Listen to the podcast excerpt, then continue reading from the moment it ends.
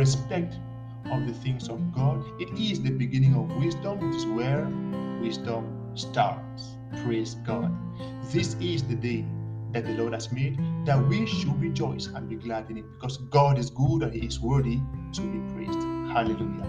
Today's date is the 15th, one step closer to the end of the year. 15th of December, so we are looking at the 15th chapter of the book of Proverbs. What we do here at Proverbs, which means read Proverbs, what we do is we go through the book of Proverbs, reading one verse, read chapter per day, and God speaks to us as we do. Proverbs 15, verse 1 from the Contemporary English Version says, A kind answer soothes angry feelings, but harsh words stir them up. Now, no one likes to stir up anger. No one likes to be the source. Well, most people don't like being the source of misunderstanding, of issues, of problems in a family, in a relationship. Nobody likes that. But the Bible here simply gives us simple rules on getting what we want and escaping what we don't want. Bible here says that basically we have two kinds of words. We have kind words and harsh words, or if you want kind answers and harsh answers. Now, one of these answers soothes, the other one stirs. One of them soothes, the other one stirs. Now, what are they stirring? Anger.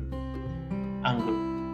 Anger is the reason why Moses, the servant of God, did not enter into the promised land. Anger.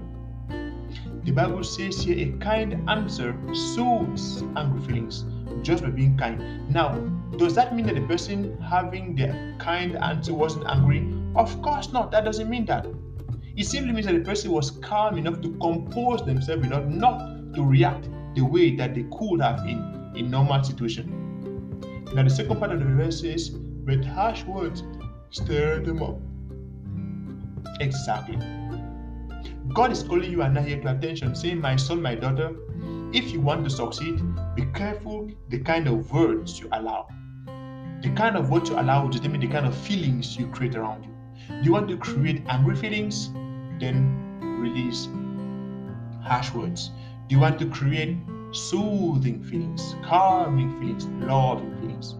Then all you need to do is just to have a kind answer to every question you asked. Praise God. Jesus is coming soon and we need Jesus to succeed. Please pray with me right now to accept Jesus into your life. Repeat after me.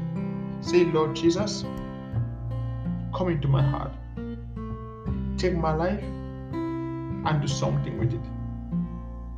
I believe and I receive my supernatural prayer language, which is spoke of in the book of Acts. Thank you in Jesus' name. Amen. Amen. Amen. If you just made this prayer from your heart, you're welcome into God's family. There is celebration right now in heaven of your salvation. Praise God.